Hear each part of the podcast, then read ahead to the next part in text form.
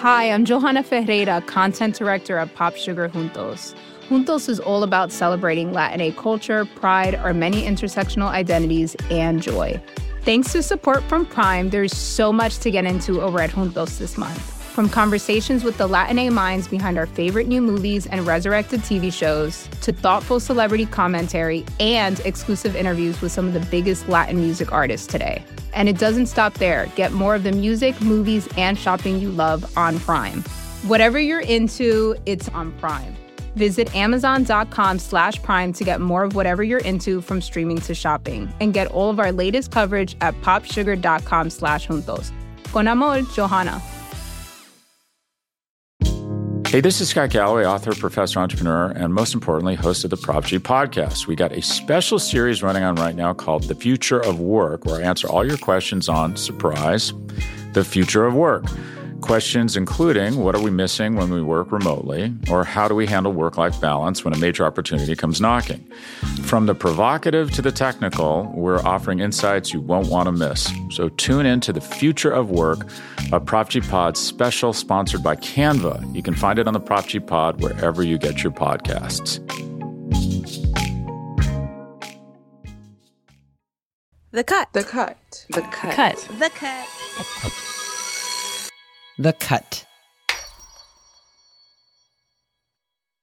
You know, there's that New Yorker cartoon that's like, who's sick of these elitist pilots flying the plane? Who thinks I should fly the plane? There's just like some random passengers, like, we should be the ones to fly the plane.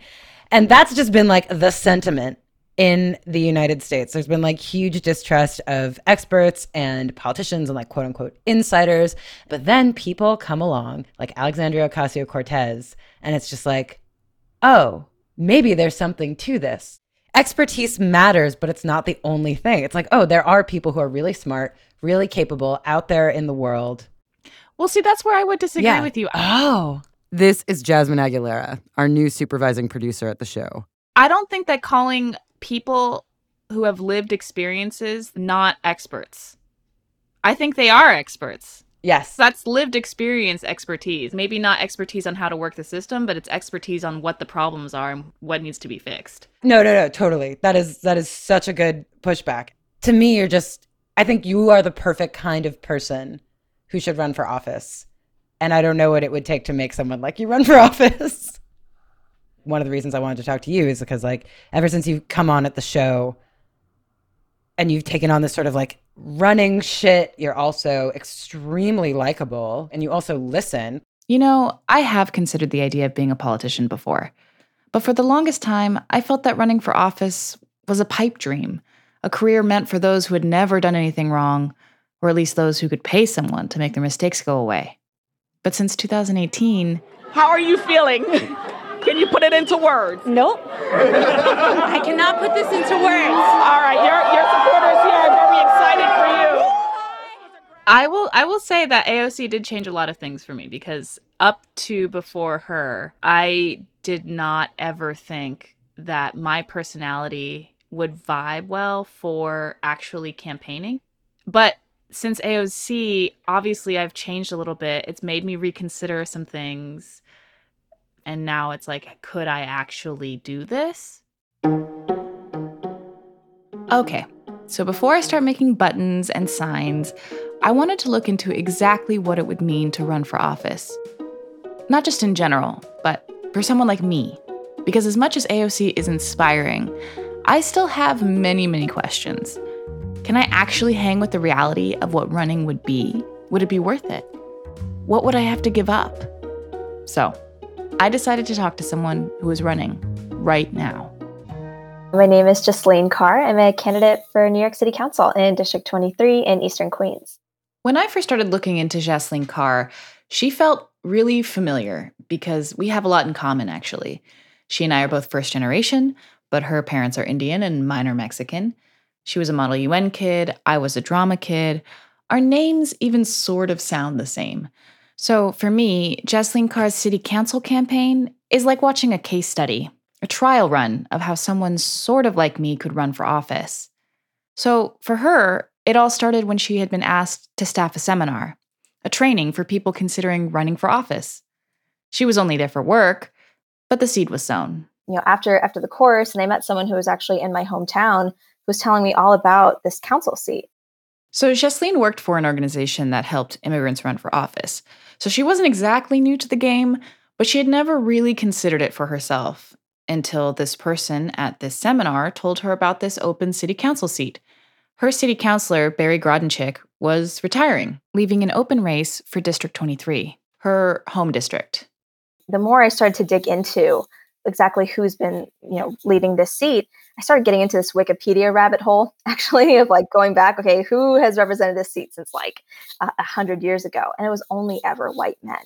And so I know what the shape of my community is like. I grew up here. That is not indicative of the kind of leadership that we need to serve this community. And so that started getting the gears turning. Was there anything that made you feel like maybe I shouldn't do this? Like what yeah. was going through your mind? You know, the, the thing about like running for office, especially in New York City, right, is that your address is public record. Oh my god i didn't even consider that oh my god. So anyone yeah. could show up if if they wanted to to any number of candidates homes. So all of these things are going to be in the public realm. Yeah so obviously running for office is a very public thing to do. And that means you have to shamelessly and publicly ask for help. A lot of it and that is one of the hardest parts about being a candidate right and this is an immigrant people of color who grew up working class asking for money is one of the hardest things to do. Yep. you know, right? Because it, it feels so vulnerable. You don't want to be, there's like a, a, certain kind of like shame that's attached to it because of the ways that we grew up. And we're just hesitant to ask for it. But one of the most important things I learned was that you don't get what you don't ask for.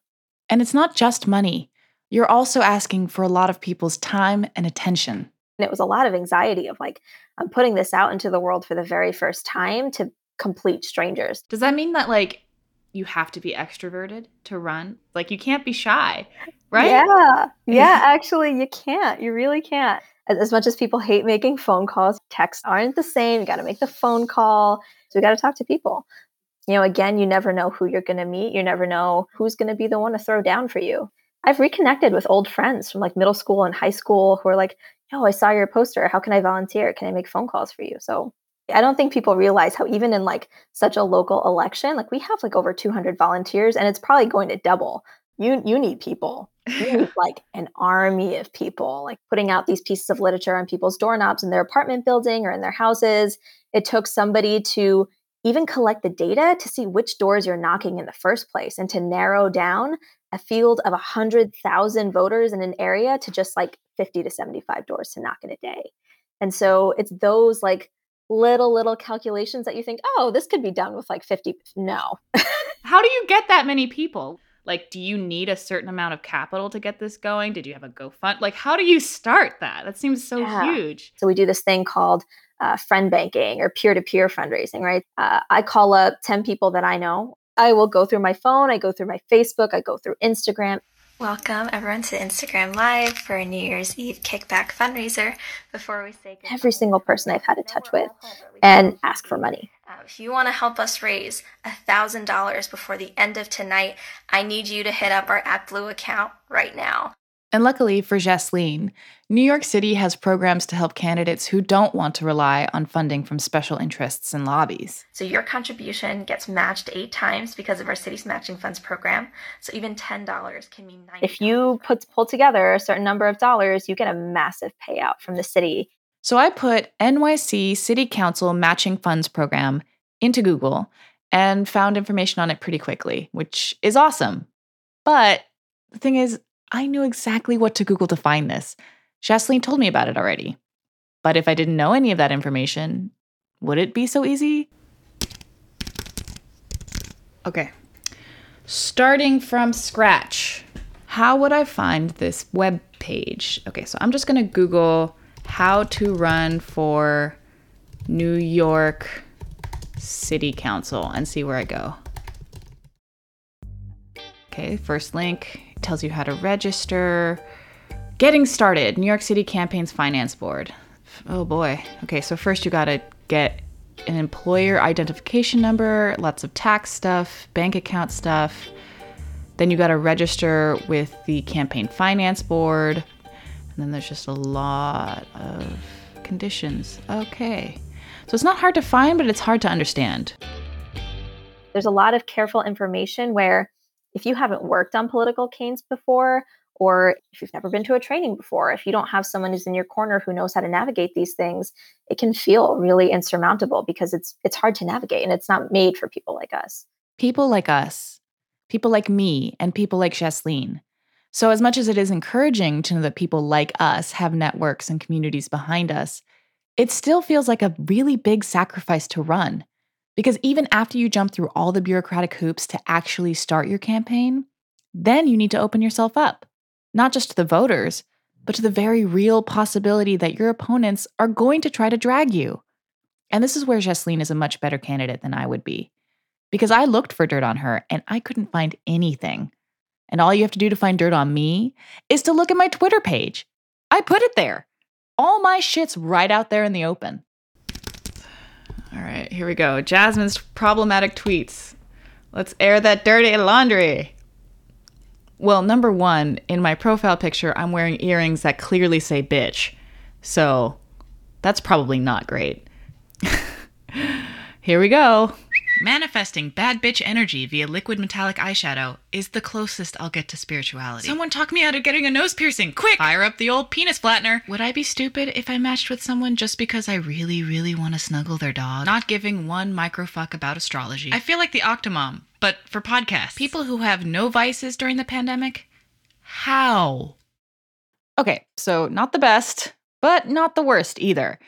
So I decided to ask for an expert opinion just in case.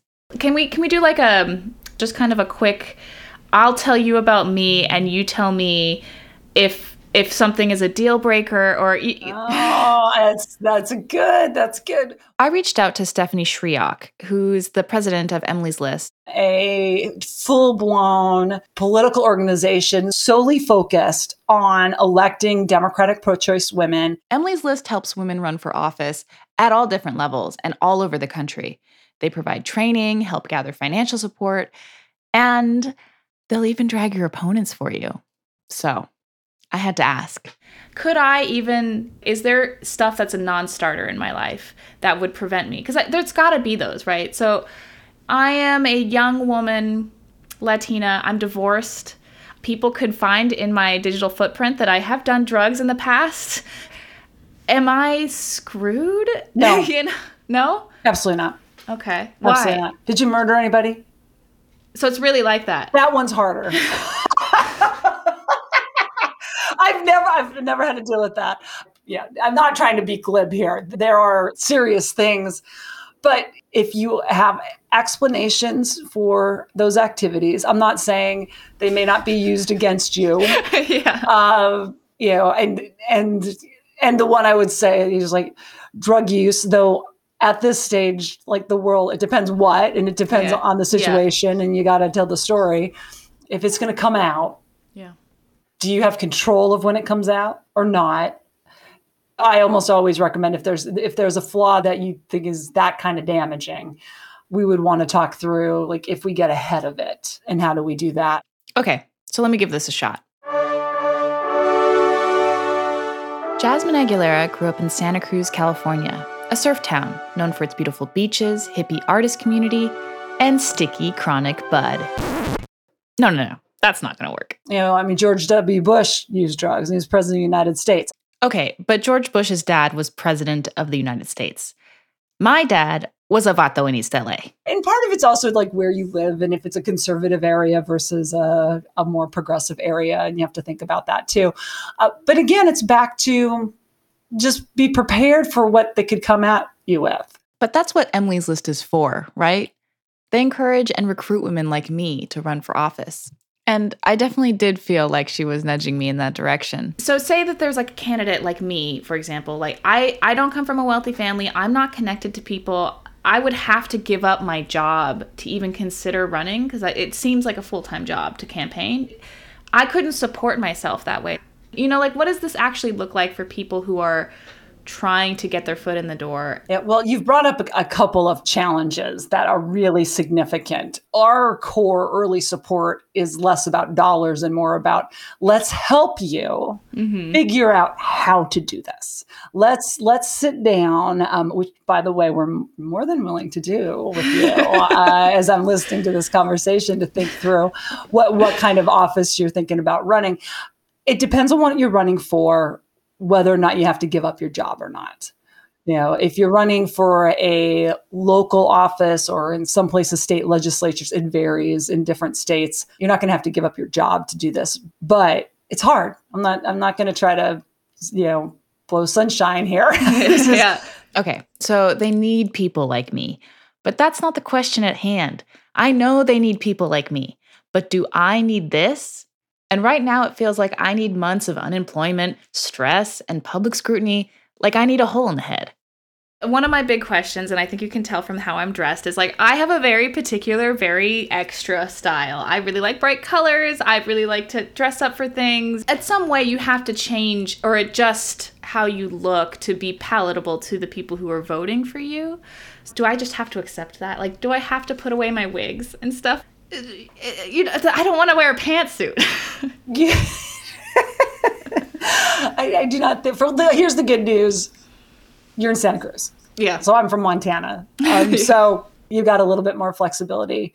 But the truth is, is you've to win, you've got to convince enough voters in that district to vote for you, and they've got to be comfortable with the choice that they're voting for. So do you have to lose all of your you know animal print? Probably not but you are going to have to think about what makes sense and what would be comfortable. Yeah. So it's like a job interview. Your your your yeah. whole campaign is a job interview. Yes. But can you imagine dressing like a job interview every day? I dress formally like that maybe once every 2 to 3 years. I feel like dressing so formally every day would change me somehow just the thought of being on a months long job interview sounds personality altering. And I wonder if someone doing this for the first time, someone like Jaslin, feels that. You start having a little bit of an identity crisis of exactly who am I and who do I want voters to know me as, right? So my friends know me in one capacity, my parents know me in another. How are voters going to perceive me? So it's definitely a really big shift to be like, okay, who the hell am I as Jaslin as a candidate versus Jaslin from Glen Oaks? Talking to Jaslin, I do feel like I know what kind of person she is. She seems warm but driven, like one of those people you might see doing a blood drive, you know, a helper. But of course, I'm interviewing her, and we don't actually know each other. I'm interviewing Jaslin, the candidate. In some ways, it feels like you have to kind of pause your personal life. Does that feel like it rings true? Like you have to square your brand with who you are on your own life for a little while? Oh, absolutely. I can't tell you how many times I've given like the same speech to so many different groups of people, but I have to remind myself that even though I've heard it a million times and I'm sick of it sometimes, there's so many people who are hearing it for the first time, right? And it, it still has to resonate the same way. But um, you know, it, sometimes it, it, feels limiting, but at the same time, it's like I, I see it as a, a new opportunity for people to get to know me, and that's always reassuring. But something I wish I was told more explicitly too, right? That you're going to be confronted with yourself in some of the most intimate ways ever. Like you really will have to dig deep of what parts of what parts of your story do you want to tell people and what parts are you ready to be public about too? I think a lot about Stacey Abrams and how she handled her debt. It is never easy to have public conversations about personal finances. And folks were going to use that against her. But I have two parents who were eight, nearing 70, an 11 year old niece and a nine year old. And instead, she got ahead of it. By anecdote, I was standing in the airport and a man walked up to me and just hugged me and said, I have student debts and my mama lives with me. And he said, You got my vote. And he walked away. I ended up in this very genuine and understandable and authentic moment. What people see is that I have a real life and that I have the lives that they have, that they are being compelled to make choices on. Where, you know, even 10 years ago, that kind of debt would have been you know, used against you so badly because you you're you're on mismanagement, you know.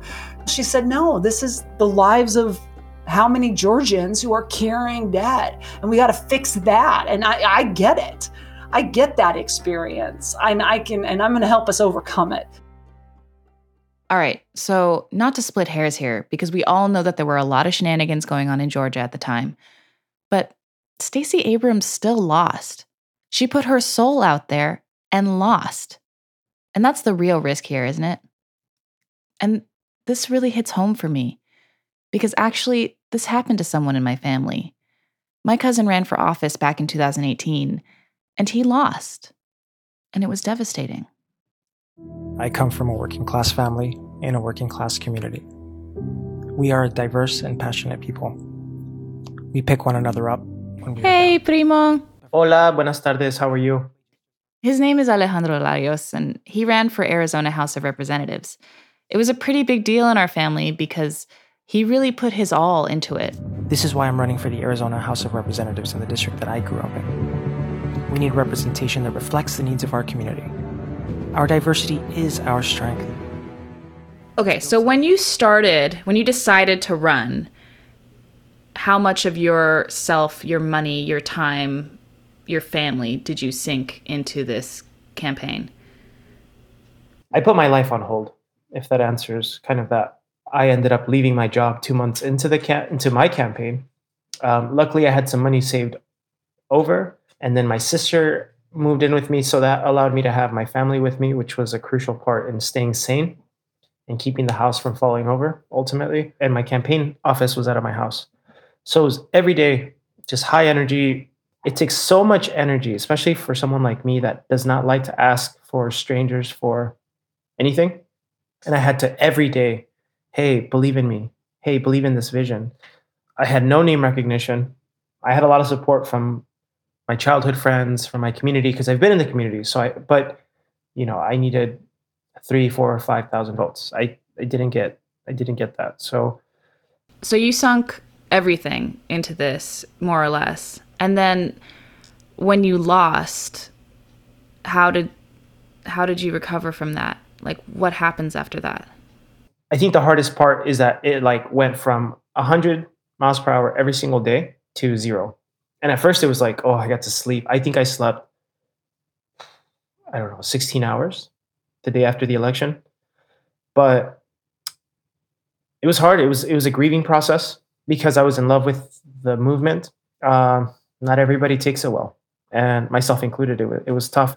It lasted months, if I'm honest. I remember looking at the t-shirt that has the slogan and it just had my name like very small at the bottom you wouldn't notice it but it was a slogan and i remember like hugging it as if it were a person or the shirt of uh, you know a former lover or a teddy bear from my childhood it was like ah oh, i'm sorry you know this is hard for me to hear because i remember seeing his campaign ads and donating i remember how proud we all were about it how my mom told me if he could do it I could do it too. And then it was over. And I'm not going to say I understand the pain he went through, but I can definitely feel it there. And I don't know that I would be the kind of person to risk it all like that. Not when I can see the toll it takes. Would you run again? I would run again at this moment. I don't have much of a desire or, or want to be an elected official or to run for office again, but I'm open to it. We're two and a half years now after the election, and it was the biggest honor of my life. Looking back now, I'm extremely proud of everything. Um, I would say to anyone running for office, document every moment and enjoy every moment. Because if you want to look back and say, hey, this is the first election I won, or hey, this is the first campaign I ran and lost, either way, it's empowering and it's beautiful. Cool. So, after all this pondering and research and interviewing people who have gone through this, I'm sort of right back to where I started. Would I ever consider running for office?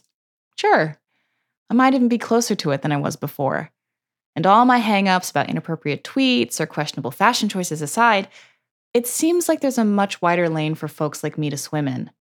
But that doesn't mean the risks aren't still there. Just like any kind of race, you can always lose or embarrass yourself publicly. But if you're prepared if you have a story to tell and the wherewithal to get that story out there, well, maybe it's worth it. For me, I still like where I am right now, and I don't think it's my time to run. But at least I'm no longer making that decision out of fear. And who knows where I'll be in the next few years. I just I just want everybody to take the risk if you can. Don't let your own doubts be the reason you don't take the risk. Maybe you can't take the risk because there's something going on with your family right now mm-hmm. or the financial question is too daunting right now or maybe the kids are at the wrong place in school. You know, just there are real reasons to hold off mm-hmm. and I respect that. Yeah. Your, kid, your kids are going to be older in two years. So great. We'll talk then. Uh, don't let your own debt, like, I don't know if I can do this. Yeah. You can do it. Yeah. You can do it. We can figure that stuff out. Um, you just um, don't let society beat it out of you. You got it. You got it. After the break, we hear almost the inverse version of this story. It's a story of a politician who, from a very young age, knew she wanted to run for office and crafted and honed her entire career and resume to get elected. But as life does, complications and outside factors get in the way. And this politician had to decide how honest to be about herself and her story with the general voting public. That's after the break.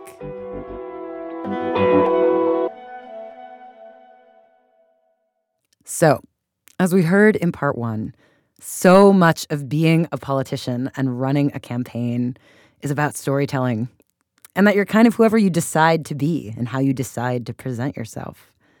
Although sometimes there's a core, throbbing truth that you can't really hide around or talk your way around. And this came up a lot in the story of Sarah McBride, a state senator from Delaware. Over a series of in person conversations in Wilmington and remote calls, cut writer Brock Colyar got to know Senator McBride as well as her constituents do. So, this is actually this is just a den that when I first zoomed with Sarah McBride from her parents' house, she spun the camera around to show me something. But this is the side room where I told her I'm trans. McBride came out during her junior year of college. At first, her parents were worried about what this meant for her safety and well being, but soon they came to support their daughter completely. As did the entire student body when Sarah came out in an op ed in the college newspaper. She wrote For my entire life, I've wrestled with my gender identity. At an early age, I also developed my love for politics. I wrestled with the idea that my dream and my identity seemed mutually exclusive. I had to pick, so I picked what I thought was easier and wouldn't disappoint people. Sarah was frightened of what her trans identity would mean for her political ambitions. I mean, this just wasn't supposed to be the plan. Sarah McBride had done everything right she had honed and crafted the perfect resume for a young politician. At 11 years old, Sarah McBride walked into a local pizzeria and met then Senator Joe Biden, who gave her a copy of his schedule for the day and signed it, Remember Me When You Are President. McBride was intrigued by politics and began volunteering on statewide campaigns in middle school. By the time she was in high school, she had already worked with local politicians like Attorney General Beau Biden and Governor Jack Markell. She even helped the governor write his speeches sometimes. I then fell in love with politics and government and saw that the story of, of our history is the story of an ever expanding, mm. deepening understanding of our humanity and a, a widening of, of justice and equity for more and more people. For college, McBride chose the very political American University in Washington, D.C., where she was elected student body president after knocking on every single door in every single residence hall. But her junior year, she started to feel that her political dreams and her personal identity might be at odds, like when she led a successful fight for gender inclusive housing on campus. Afterwards, someone asked about the inspiration for her effort. Why did this straight boy in a fraternity care so much about LGBTQ issues? McBride felt her internal and external facades begin to crumble.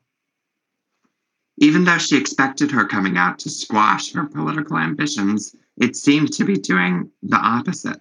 After graduating, she became the first trans intern at the White House. Interning in the Obama White House, you know, when I would give a tour of mm.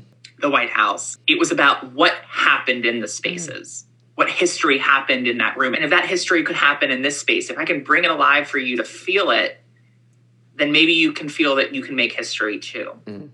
And there, in the halls of the White House, McBride fell in love. Andrew Cray was a handsome trans man who worked on queer healthcare issues at the Center for American Progress. After the two started dating in 2013, McBride temporarily moved back home. She joined Equality Delaware in the fight to legalize gay marriage and pass a Gender Identity Non Discrimination Act in the state. McBride made calls, met with politicians, and spoke on the floor of the chamber she'd one day be elected to. My name is Sarah McBride, and I'm a transgender Delawarean. The last time I spoke in this chamber was when I participated in the Youth in Government program four years ago, but I'm here for a different reason. To ask to simply be treated fairly. Delaware became the only state to support both marriage equality and trans equality in the same year. Many Delawareans, including the governor himself, credited the success to the conviction and determination of this young trans advocate. When I was in that chamber as a 22 year old advocating for trans rights, the idea that I could serve in that chamber would have seemed so impossible that it was almost incomprehensible. Mm. McBride then returned to DC, where she landed a job working alongside her boyfriend, Andrew, at the Center for American Progress. But their life took a tragic turn in September of 2013 when Andrew Cray was diagnosed with cancer. They rushed to get married on a DC rooftop, and just a few days after, Cray died. I met Andy, who was a transgender man fighting for equality, and we fell in love. Senator McBride has been an open book about her grief and her pain and her personal story, even when she was the first trans person to speak at the DNC in 2016. And yet, even in the face of his terminal illness, this 28 year old, he never wavered in his commitment to our cause and his belief that this country can change. Knowing Andy left me profoundly changed. But more than anything else, his passing taught me that every day matters when it comes to building a world where every person can live their life to the fullest. Vulnerability is an important component of advocacy. I don't think everyone should have to feel the need to be to bare their soul in order to be treated with dignity. And I just don't think you can capture the full essence of what was going on without including mm. that full vulnerable, you know, mm-hmm. being fully vulnerable mm-hmm. and and sharing things that you know might be embarrassing. Just three years after that speech at the DNC, McBride decided to make history again when a long serving state senator decided to leave their seat in Delaware's first district. This was a very warm and embracing community. Mm-hmm. Um, you know, I, I don't think, I think there were probably a lot of people when I came out who had never met a trans person as far as they knew. Um, but, you know, the old saying that difficult to hate up close. Walking around Wilmington with Sarah McBride, it was obvious that she was popular, like high school cheer captain level popular. Hello! Hi! Are you all having fun? And by putting a face to the identity, by humanizing words like transgender and non binary, queer politicians are getting elected across the country. A historic election for the city of Minneapolis. We made history overnight here in Oklahoma. Voters elected two openly transgender people to the city council. The first transgender person elected to the state house. Oklahoma City elected the first publicly non binary state legislator in the United States. Last November, Kansas and Oklahoma both elected queer people to their state houses. Stephanie Byers, a trans Native American representative, and Mauree Turner, a non binary Black Muslim. Minneapolis now has two Black queer people on their city council Phillipe Cunningham, a trans man, and Andrea Jenkins, a trans woman. It's not in big, urban, supposedly queer friendly metropolises where queer politicians are getting elected. It's happening in their backyards where people know them. One question McBride tells me she has to ask herself, and something she's learned from other trans politicians, is this How you do justice by the trans community mm-hmm. while also doing justice to your whole self and, and not being sort of siloed and, and reduced to yeah. one amazing and beautiful identity that you're, you're incredibly proud of. But if you're limited to just that, it doesn't capture your full humanity and, and all that you have to offer. I think from an early age, grappling with my gender identity mm-hmm. and the sort of constant pull and push of do I stay in the closet or not? Mm-hmm. Mm-hmm. I think it forces you to confront some really deep existential questions, even as a young person, before, long before so many other people do, of like, what is a life? What is a life worth living? What at the end of my life, what will I have want wanted to do in my life? And who will I have wanted to be? And then I think, frankly, compounding that early grappling with sort of the purpose of life mm-hmm. was then my experience with Andy, mm-hmm. right? Which only underscored the preciousness of that time and you know, we never know how long we have. In our morning together, I saw Sarah McBride as her constituents do a friendly neighbor, someone with the kind of politics of Mr. Rogers, a person who has lived through deep pains and soaring victories in only three decades. And when someone like that is excited about where they're from and hopeful about the future and about the possibilities of what the government can do it makes me excited too. Mm-hmm. Mm-hmm. This episode was written and reported by Jazmin Aguilera and Brock Colyar, with help from B.A. Parker and me. Produced and scored by Jazmin Aguilera, and executive produced by Stella Bugbee, Hanna Rosin, and Nishat Kurwa. Mastered and scored by Brandon McFarland. We are a production of New York Magazine. Subscribe today to support all their work at thecut.com slash subscribe.